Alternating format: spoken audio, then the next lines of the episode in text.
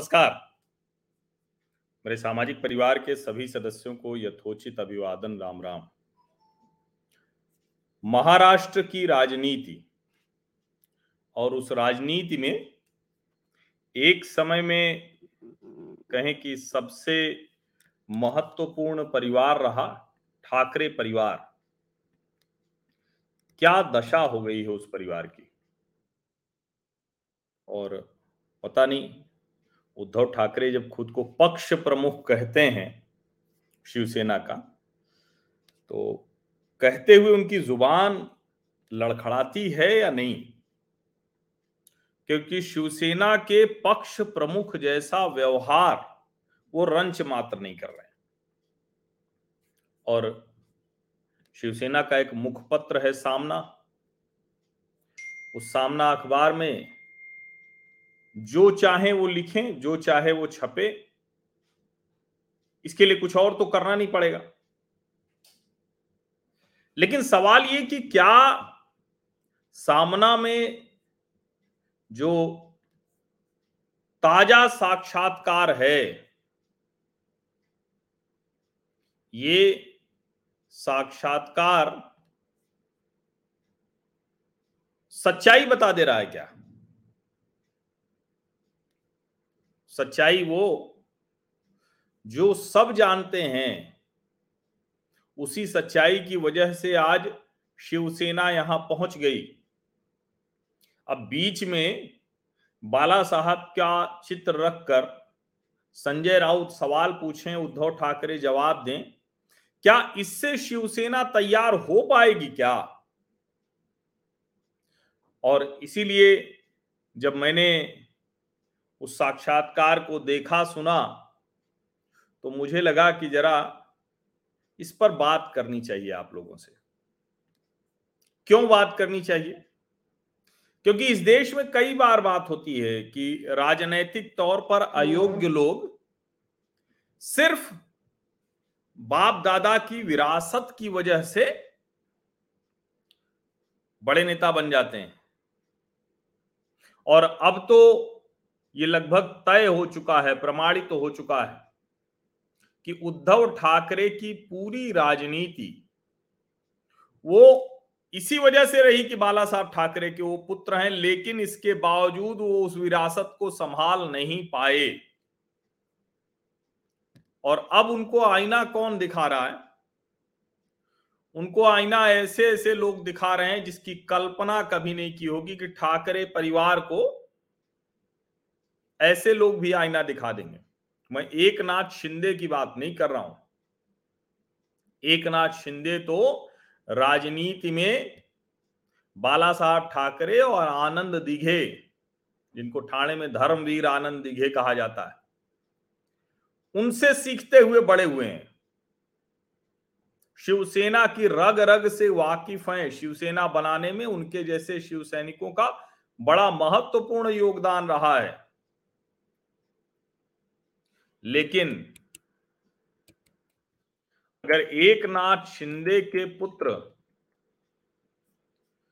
वो उद्धव ठाकरे को बता रहे हैं कि आपको कैसे व्यवहार करना चाहिए तो सचमुच उद्धव ठाकरे के लिए ये बेहद शर्मनाक बात है। आप कहेंगे कि ऐसे तो कोई भी खड़ा होकर कुछ भी कह दे।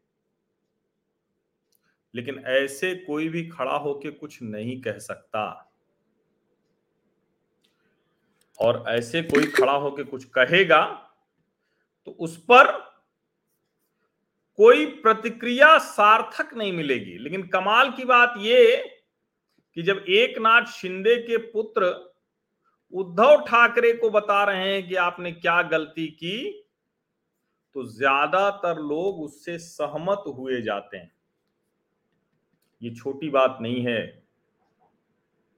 और मैंने तो उस पूरे इंटरव्यू को जो जो संजय राउत ने सवाल पूछे और उन्होंने उसके जवाब दिए जब मैं उसको पढ़ रहा हूँ तो मुझे तो लगता है ना कि जो रही सही कसर थी, वैसे तो ये कहा जाता है कि भाई संजय राउत ने भला किया या बुरा किया। क्योंकि अब तो उद्धव ठाकरे की कोई भी इसको मैं दोहरा रहा हूँ, ये पंक्ति ध्यान से सुनिएगा। उद्धव ठाकरे की कोई भी योग्यता इसी से तय होगी कि वो मुख्यमंत्री की कुर्सी पर बैठ पाते हैं या नहीं पाते क्योंकि वो उस वाली शिवसेना के पक्ष प्रमुख नहीं है, जिस शिवसेना के पक्ष प्रमुख बाला साहब ठाकरे के लिए शिवसेना और शिवसैनिकों का महत्व था वो मुख्यमंत्री की कुर्सी पर है या नहीं है, ये तो महत्व ही नहीं था, क्योंकि वो कभी मुख्यमंत्री की कुर्सी पर बैठे ही नहीं। शायद बाला साहब ठाकरे को ये बहुत अच्छे से पता था। बहुत अच्छे से पता था कि एक बार उस कुर्सी पर बैठे तो फिर उसी रेस में आगे बढ़ना पड़ेगा। उसमें पीछे जाने की गुंजाइश नहीं है। अब आप सोचिए कि एक तरफ़ उद्धव ठाकरे का इंटरव्यू आता है, वो लगातार कड़वे बयान दे रहे हैं। और देखिए, एक साथी हमसे पूछ रहे हैं, क्या अभी भी आप मानते हैं कि उद्धव ठाकरे भोले इंसान हैं? देखिए, इंसान के तौर पर भोले ही होंगे, लेकिन, ये भोलापन तो इसको और थोड़ा सा सरल भाषा में करें तो मूर्खता भी कहा जाता है। इसलिए ये भोलापन न राजनीतिक जीवन में, न सामान्य जीवन में किसी काम का है। और देवेंद्र फडणवीस, आज उन्होंने उद्धव ठाकरे जी को जन्मदिन की जो शुभकामनाएँ दी हैं, और उद्धव जी क्या कह रहे हैं? उद्धव जी कह रहे हैं कि कुछ लोग हमारे स्वास्थ्य के लिए कि स्वास्थ्य हमारा न ठीक हो, उसके लिए भी पूजा कर रहे थे। अब आप सोचिए, उसको उन्होंने मूर्ति विसर्जन से भी जोड़ दिया।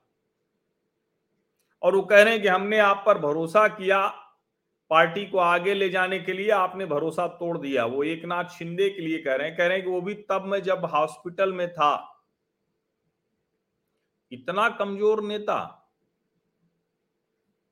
इतना कमज़ोर नेता कि वो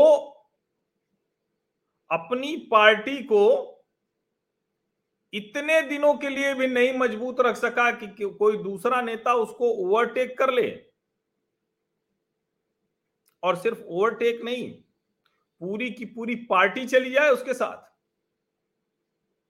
ये दरअसल सरल शब्दों में अगर कहें तो कमज़ोर राजनैतिक तौर पर अयोग्य उद्धव ठाकरे को संजय राउत ने अपने इंटरव्यू में और बेपर्दा कर दिया। और अच्छे से सामने लाकर रख दिया कि देखिए, ये तो पूरी तरह से ये योग्य नहीं है राजनीतिक तौर पर। अयोग्य हैं। कल्पना कीजिए आप। इसीलिए मैंने शुरुआत यहाँ से की कि क्या वो पक्ष प्रमुख कहलाने लायक भी हैं।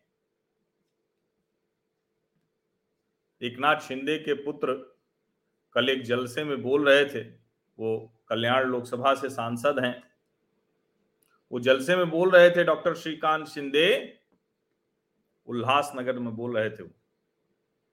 कह रहे हैं कि अगर शिवसेना प्रमुख उद्धव ठाकरे ने कार्यकर्ताओं, सांसदों, विधायकों की बात सुनी होती तो आज यह स्थिति नहीं होती। कह रहे हैं कि उनकी हालत यह है कि वो लोगों को बुला बुला कर समझा रहे हैं कार्यकर्ताओं को और फिर भी उनकी बात कोई नहीं सुन रहा है। गंभीर बात कही है श्रीकांत सिंधे ने।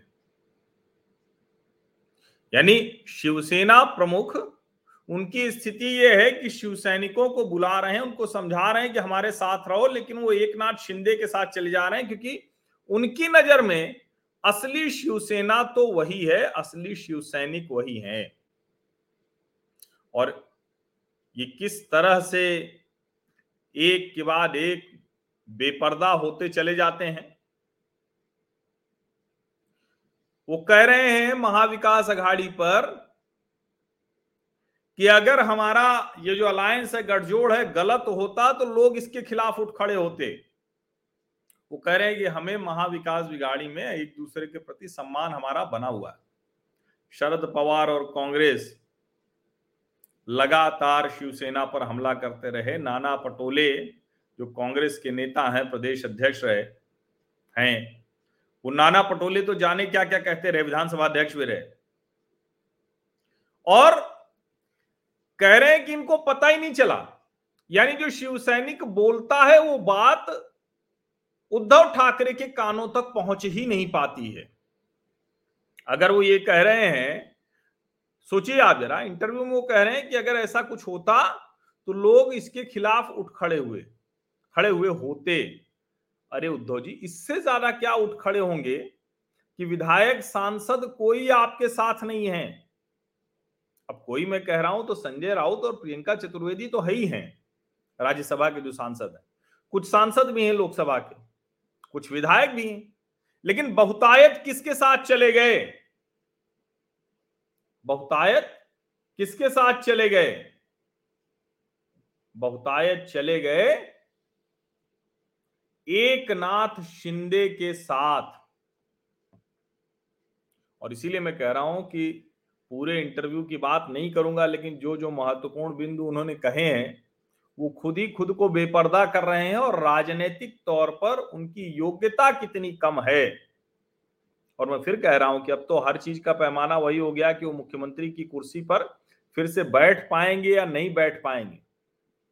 और जरा एक और सवाल के जवाब में क्या वो कहते हैं, जरा सोचिए। वो बीजेपी के लिए क्या कह रहे हैं? कि बीजेपी वाले शिवसेना तोड़ने की कोशिश कर रहे हैं, नेताओं को उनके तोड़ने की कोशिश कर रहे हैं, उन्होंने कोशिश की, कर रहे हैं। जैसे सरदार पटेल को कांग्रेस से छीन लिया, वैसे ही वो मेरे साथ कर रहे हैं, मेरे स्वर्गीय पिताजी बाला साहब ठाकरे को छीन लेना चाहते हैं। अब जरा सोचिए। अरे भाई, जो बड़े नेता होते हैं, वो किसी के नहीं होते। गांधी जी के पुत्रों का तो कुछ पता ही नहीं है। पौत्रों का भी हाल देख लीजिए। और आपको भ्रम इसलिए हो गया क्योंकि देश में ढेर सारी राजनीतिक पार्टियाँ थी जहाँ पर उनके पुत्र पुत्री ही वो विरासत चलाते रहे, लेकिन नेता बड़ा है तो वो समाज का होता है। बाला साहब ठाकरे, कोई उद्धव ठाकरे भर के नहीं थे। ये बात समझिए। और अगर आप ये कह रहे हैं कि कांग्रेस की तरह तो कांग्रेस ने तो सरदार पटेल की कोई, जिसको कहते हैं ना कि जरा सा भी प्रतिष्ठा नहीं बचाए रखी थी। गांधी परिवार के अलावा किसी की चिंता नहीं होती थी। तो क्या आप कह रहे हैं कि बाला साहब ठाकरे के साथ आप भी वही व्यवहार कर रहे थे उनकी विरासत के साथ? और अगर आप भी वही व्यवहार कर रहे थे, तब तो अच्छा ही हुआ। तब तो भारतीय जनता पार्टी निश्चित तौर पर वो करेगी। और क्या सरदार पटेल को अगर कांग्रेस सम्मान दे पाती सरदार पटेल के विचारों को, सरदार पटेल की विचारधारा को तो क्या यह संभव होता कि भारतीय जनता पार्टी सरदार पटेल की विरासत पर क्लेम भी कर पाती? नहीं कर पाती। तो आप जो ये कह रहे हैं कि भारतीय जनता पार्टी ने छीन लिया या छीनने की कोशिश कर रही है आप कह रहे हैं कि बताइए, भाजपा से वो पूछ रहे हैं, क्या फ़र्क है? 2019 में मैंने यही तो मांगा था कि ढाई साल शिवसेना का मुख्यमंत्री हो। तो आप तो शिवसेना का मुख्यमंत्री नहीं, अपने को मुख्यमंत्री बनाने के लिए एकदम विपरीत चले गए और भारतीय जनता पार्टी कह रही है, राजनीति में प्रतीकों का बड़ा महत्व तो होता है। आप चले गए अपनी विचारधारा से एकदम उलट। अपनी विचारधारा से एकदम उलट चले गए आप। और भारतीय जनता पार्टी ने अपना मुख्यमंत्री भी नहीं बनाया, शिवसेना का ही मुख्यमंत्री बनाया। अब आप भले उसको कहें कि तोड़ फोड़ कर दिया, ये कर दिया, वो कर दिया, लेकिन सबके बाद उन्होंने विचारधारा के साथ समझौता नहीं किया। अब आप कह सकते हैं कि विचारधारा के साथ कैसे समझौता नहीं किया? अगर विचारधारा के साथ समझौता नहीं किया तो वो क्या था जो अजीत पवार के साथ सरकार बनाने गए थे? ये सवाल खड़ा हो सकता है, लेकिन यहाँ भी मूल बात वही आ जाती है। और देखिए, इसी के बीच में जब मैं आपसे बातचीत कर रहा हूँ तो मेरी नज़र एक चित्र पर चली गई। आपसे मैं बात कर रहा हूँ और मैंने सोचा कि जो,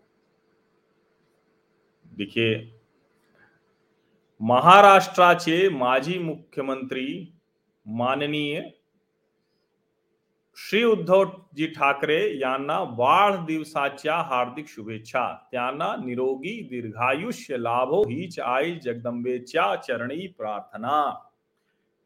वो कह रहे हैं कि माननीय महाराष्ट्र के मुख्यमंत्री रहे श्री उद्धव ठाकरे को उनके जन्म दिवस पर हार्दिक शुभकामना. निरोगी रहें, दीर्घायु हो, माँ जगदम्बा के चरणों में यही प्रार्थना है. ये एक नाथ शिंदे हैं। लेकिन इसी के बीच में जो मैं कह रहा हूँ ना कि मेरी नज़र इस चित्र पर चली गई तो वो चित्र भी उद्धव ठाकरे को और परेशान करेगा। अब वो कहें भले, कहते रहें कि सब उनके पिता की विरासत छीन ले रहे हैं, लेकिन क्या बाला साहब की विरासत उनकी अकेले की विरासत थी? ये देखिए एक नाथ शिंदे के साथ कौन है? और दरअसल ये दिखा रहा है कि अब पूरी तरह से ये बाला साहब ठाकरे की बहू हैं, स्मिता ठाकरे एक नाथ शिंदे से उन्होंने मुलाकात कर ली है। वैसे तो वो कोई उद्धव ठाकरे जी के साथ नहीं रहती थी। लेकिन इतना ज़रूर है कि ये उनकी उस बात को और झटका देगा। जो कह रहे हैं ना कि सब हमारी विरासत छीन ले जा रहे हैं। तो भाई, विरासत तो बनाने से बनती है। विरासत तो और राजनीतिक विरासत तो और दूसरी तरह से बनती। लेकिन उद्धव ठाकरे तो पता नहीं, इसी तरह से बोल रहे हैं, जैसे राजनीतिक तौर पर कमज़ोर लोग बोलते हैं। वो कह रहे हैं कि अच्छा ये बताइए मतलब बड़ा विचित्र है ये क्या कहूँ मैं, मुझे वो कह रहे हैं कि वो लोग हिंदुत्व तो हिंदुत्व तो कह रहे हैं। अब वो कह रहे हैं कि हज़ार करोड़ खर्च किया ये करने के लिए, सरकार के लिए आरोप लगते रहते हैं। वो कह रहे हैं कि दुर्भाग्यवश मेरे माता पिता नहीं है, लेकिन ये जो विद्रोही हैं, जिनको गद्दार वो और आदित्य कहते थे उनको अपने माँ बाप का आशीर्वाद लेना चाहिए और अभियान चलाना चाहिए, वोट देना, वोट के लिए मांगना चाहिए, भाषण देना चाहिए। मेरे पिता को क्यों चुरा रहे हो? फिर वो कह रहे हैं, तुम गद्दार अब जरा सोचिए कि जैसे ही ये कहते हैं, उद्धव ठाकरे। शिवसेना प्रमुख बाला साहब ठाकरे का जरा सा भी अंश दिखता है क्या? नहीं दिखता है। राजनैतिक तौर पर इतना अयोग्य। आपकी अयोग्यता सबके सामने थी। आपने सामना में इंटरव्यू देकर और उसको सामने ला दिया। जिसको नहीं भी, जरा सा भी संदेह हो, वो आप और सामने ला दे रहे। हैं इससे ज़्यादा किसी को क्या समझ में आएगा? अब उसके बाद आप शिव सैनिकों पर कह रहे हैं, कह रहे हैं कि वो जो छोड़कर हमको चले गए, वो सूखे हुए पत्ते हैं शिवसेना के पेड़ के। इनको जाना ही चाहिए जिससे नई पत्तियों को जगह मिले। अब ये तो सब देख रहे हैं कि सूखा कौन है। सूखा कौन है? सोचिए।